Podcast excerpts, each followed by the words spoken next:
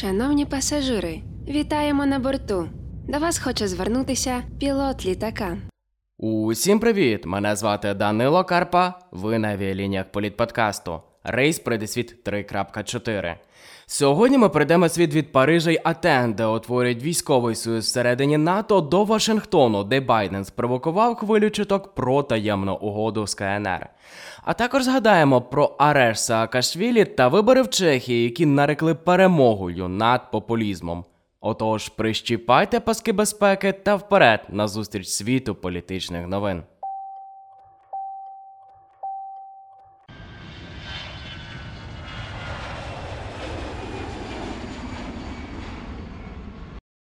Париж та Атени активно нарощують військову співпрацю. Франція будуватиме грекам кораблі, а новий договір між країнами дублює безпекові гарантії, передбачені НАТО. Чому знадобилося таке перестрахування та що в цих подіях роздратувало Туреччину?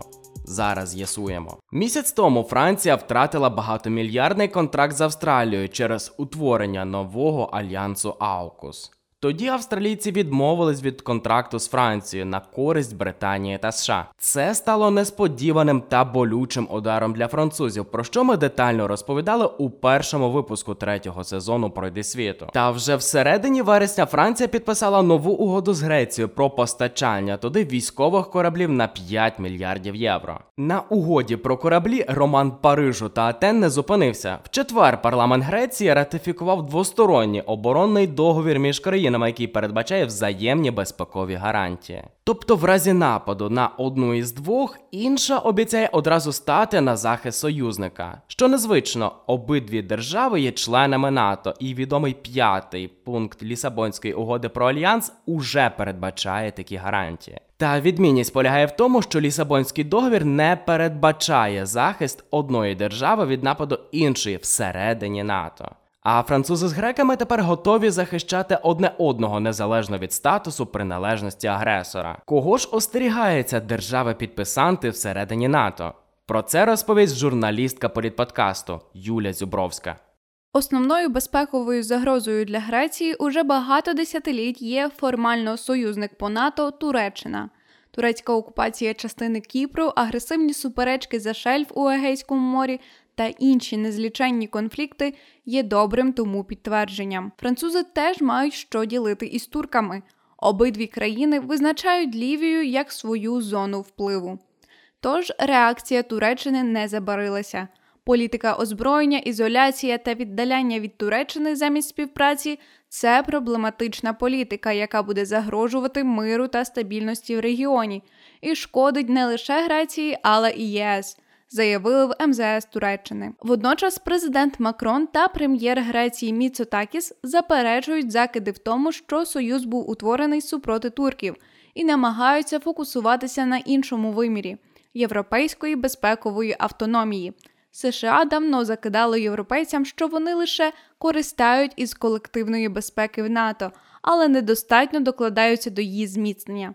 Також Франція досі оговтується від ножа в спину від США, як схарактеризували угоду про Окус у МЗС Франції. Європейці мають перестати бути наївними. Коли ми під тиском сил, котрі діють все жорсткіше, реакція і демонстрація, що ми теж маємо силу і здатність захищати себе, не означає початок шляху ескалації. Це означає показати іншим, що нас слід поважати. Ми повинні визнати, що більш ніж 10 років США фокусувалося переважно на собі і на своїх стратегічних інтересах в китайському та тихоокеанському напрямках каже президент Макрон. Європа зобов'язана мати здатність самостійно захищати свої власні національні, географічні та трансєвропейські інтереси, і це можливо лише якщо вона буде здатна діяти не лише покладаючись на втручання НАТО чи ООН. Доповнює Кірі Акос Міцотакіс. На фоні угоди про постачання кораблів Міцотакіс навіть згадав про давню ідею спільної європейської армії та назвав її дорослою пропозицією.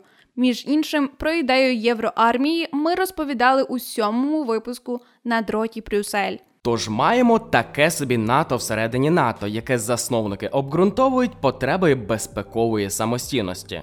Зовнішні експерти ж не згодні. Як пише The Economist, нова угода свідчить швидше про розкол в Європі, ніж про посилення її суверенності. Адже договір не поширюється на інші європейські держави і не враховує, наприклад, безпекові інтереси Німеччини, котра поставляє субмарини туркам. ЄС має труднощі зі створенням безпекової політики, тож країни, які мають намір робити більше, об'єднуються в окремі групи, кажуть аналітики Аль-Джазіра. Чули про карибську кризу на уроках історії? У сучасному світі є ще один острівець, через який сваряться над держави. Мова про Тайвань. Протягом минулого тижня понад 150 китайських літаків, у тому числі з ядерним озброєнням, увійшли в зону протиповітряної оборони Тайваню. Це найбільше вторгнення за всю історію конфлікту, про який розповімо далі.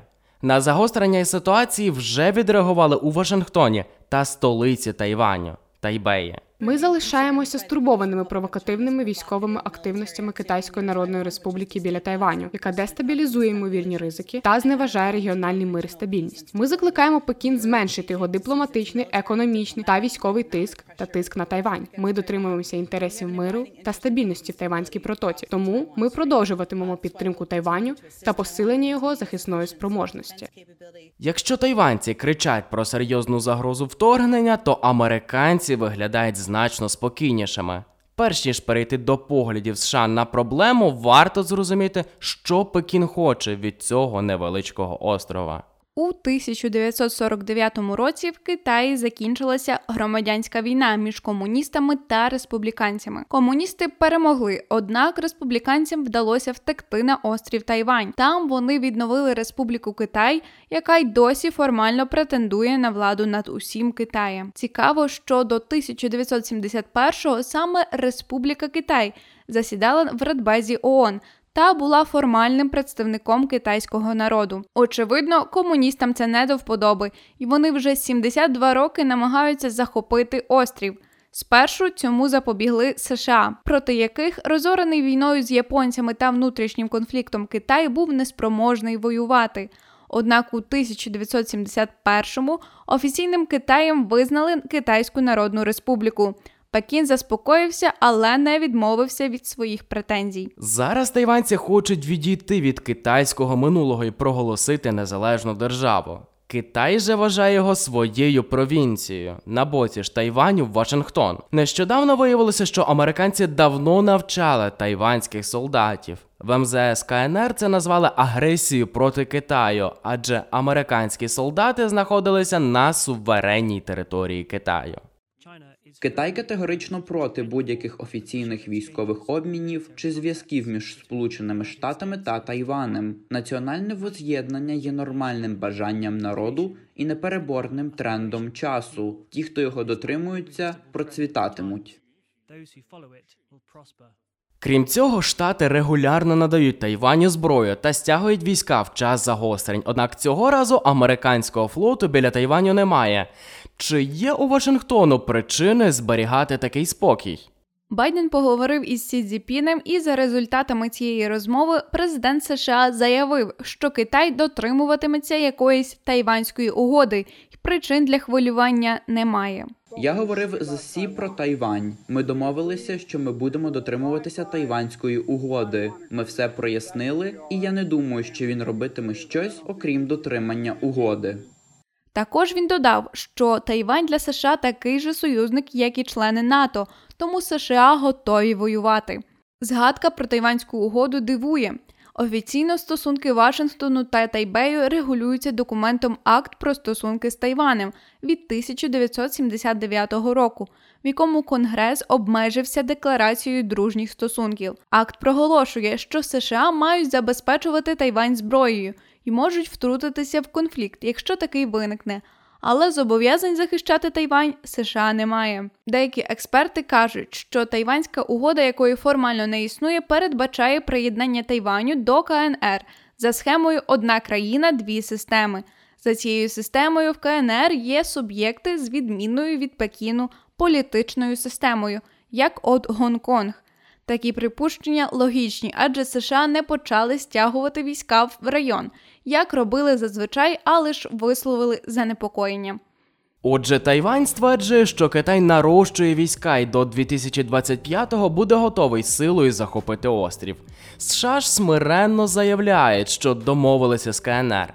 Спостерігаємо і очікуємо, чи злють американці свого важливого партнера в Азії. Саакашвілі гостинно зустріли на батьківщині. Політик повернувся в Грузію напередодні місцевих виборів і потрапив під арешт. Чи зможе екс-президент консолідувати грузинську опозицію, чи тільки роздратує своїх опонентів? Спробуємо розібратися. Міхаїл Саакашвілі – третій президент Грузії. За час президентства прославився підйомом економіки та викоріненням корупції в країні. Однак часто згадуються його і брудні політичні ігри, як от побиття депутатів, жорстокий розгін протестів, захоплення телеканалів. Саакашвілі інкримінували ці та інші справи. Він був змушений тікати, за його словами, від політичного переслідування. Далі він опинився в Україні, отримав громадянство і донедавна брав активну участь в українській політиці. Повернула ж Саакашвілі на батьківщину грузинська політична криза. 2 жовтня в Грузії пройшли місцеві вибори, умовний референдум про довіру чинній владі. Річ у тім, що рік тому відбулися парламентські вибори, які привели до влади проросійську партію Грузинська мрія. Опозиційні ж партії, як єдиний національний рух під керівництвом Саакашвілі, вважають вибори сфальсифікованими та відмовилися брати мандати у такому парламенті. Кризу спробував розв'язати ЄС. Роль медіатора на себе взяв голова Європейської ради Шарль Мішель. Сторони дійшли до складного компромісу. В обмін на згоду опозиції повернутись до парламенту. Влада взяла на себе зобов'язання провести судову та виборчу реформи, щоб ключові рішення можливо було прийняти лише разом з опозиціонерами. Місцеві вибори мали стати остаточним розв'язком кризи. Якби владна партія набрала менше погоджених 43%, оголосили б дострокові парламентські вибори. Однак сталося не як гадалося. Прогресу у реформах не було, і скоро грузинська мрія заявила про вихід з угоди Шарля Мішеля. Офіційна причина угоду не підписала партія, хоча мова йде лише про формальний підпис. Однак і владній партії цей договір не був дуже вигідним. Зрештою, вибори закінчилися з результатом 46,7% за грузинську мрію і майже 31% за єдиний національний рух. Здавалося, перемога влади. Однак яка роль Саакашвілі у цьому? Найбільш ймовірно, що колишній президент своїм приїздом хотів допомогти своїй партії отримати більше голосів. Навіть оголосив про проведення акції протесту в Тбілісі. Проте його заарештували ще до того, як він зміг щось зробити. Експерти припускають, повернення екс-президента надихнуло не лише його однопартійців. Приїзд Саакашвілі мобілізував також тих, хто проти його повернення до влади. Вони прийшли на дільниці та проголосували за партію влади. Цікавою також реакція українського МЗС. У Києві заявили про те, що Саакашвілі не залишиться без підтримки, однак провокувати Грузію не хочуть. Підтримка буде лише консульська, тобто допомога з пошуком адвокатів, збором документів та консультації. Та й самій Грузії не дуже б то хотілося погіршувати відносини. Наші відносини з Україною так само будуть розвиватися, як розвивались до цього. Неприпустимо, щоб одна особа брала в заручники стратегічне партнерство між Грузією та Україною. каже Давид Залкаїкані, міністр закордонних справ Грузії. Отже, ситуація в Грузії зараз виграшна для партії більшості, однак ще досі йде боротьба за посаду мера столиці, і ще не зовсім зрозуміло, чим вона обернеться. Адже якщо кандидат від опозиціонерів переможе, це буде непоганий шанс відігратися на президентських виборах у 2023-му. Чеська опозиційна група разом перемогла на парламентських виборах, а партія чеського прем'єр-міністра Андрея Бабіша програла із незначним відривом. Її ж виграш був надію на збереження влади проросійського президента Чехії Мілоша Земана. Чи означає провал Бабіша крах кар'єри Земана? До чого тут Пандора Пейперс та чи наближається кінець популістської епохи в Європі? 8-9 жовтня в Чехії відбулися парламентські вибори. Попри позитивні прогнози експертів та тривале лідерство, партія ANO, очолювана прем'єром, набрала менше голосів ніж коаліція разом. За ANO віддали свої голоси 27,1% виборців. Це на 0,6 менше ніж за разом. І ця мізерна різниця для партії Бабіша означає вихід із політичного поля. Разом та інша опозиційна група пірати планують спільно сформувати уряд. В них є 108 із 200 місць нижньої палати чеського парламенту. Так вони сформують уряд більшості і залишать популістську Ано за бортом. До влади партія Ано Андрея Бабіша прийшла у 2017 році, сформувала уряд меншості, залежний від президента, та вела популістську політику. Серед політичної адженди партії євроскептична риторика, перетворення мігрантів на козла відбувайла усіх проблем Чехії. Її база виборців складається в основному із людей старшого покоління. З початку прем'єрства Бабіша у 2017-му вони отримали вигоду від соціальних програм уряду. Сам Андрей Бабіш здобув славу популіста і мільярдера. Його звинувачують у переведенні через офшорні компанії 22 мільйонів доларів на купівлю нерухомості у Франції. Стало це відомо після витоку даних Pandora Papers. До речі, як це розслідування вплинуло на українську політику, розповідаємо в новому спецвипуску політподкасту «Зе офшори, де злочин і чи буде кара. Бабіш спростував заяви та відкинув розслідування як наклепу. Це не міжнародне об'єднання, це мафія, це наша чеська мафія. сказав Бабіш під час передвиборчих дебатів у неділю. І це не перший скандал в біографії прем'єра. Йому закидають нецільове використання субсидій від ЄС у власних бізнес-інтересах. На додачу Андрей Бабіш не був важливою фігурою у планах реваншу проросійського президента Чехії Мілоша Земана. Після терактів російських шпигунів на чеських складах навесні цього року президент значно втратив свої позиції. Тому зараз Земан планував використати Бабіжа для посилення свого впливу, сформувавши залежний від нього уряд меншості. Ще раніше Земан заявив, що забезпечить право сформувати уряд лідеру партії, що виграє у виборах. Про це відомо з червневого інтерв'ю на CNN Prima News. Тепер вибрати прем'єр-міністра. У січні ви заявили у молодому фронті, що покладете формування уряду на голову партії переможниці, а не на керівника коаліції. Як ви будете діяти далі? Так, саме так.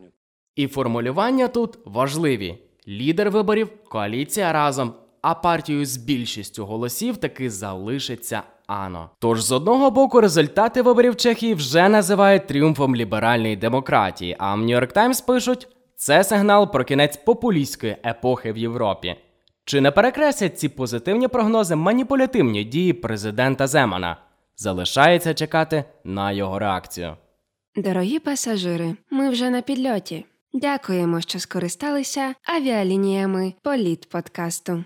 Над випуском працювали журналісти Дмитро Демит, Володимир Сухолиткий, Володимир Мельник, Олена Дейнека, редактор Христина Українець, звукорежисер Дмитро Копильцев, відеомонтаж Так так ми є в YouTube Матвій Карпенко, Володимир Карпенко, дизайн обкладинки Олександра Басараб.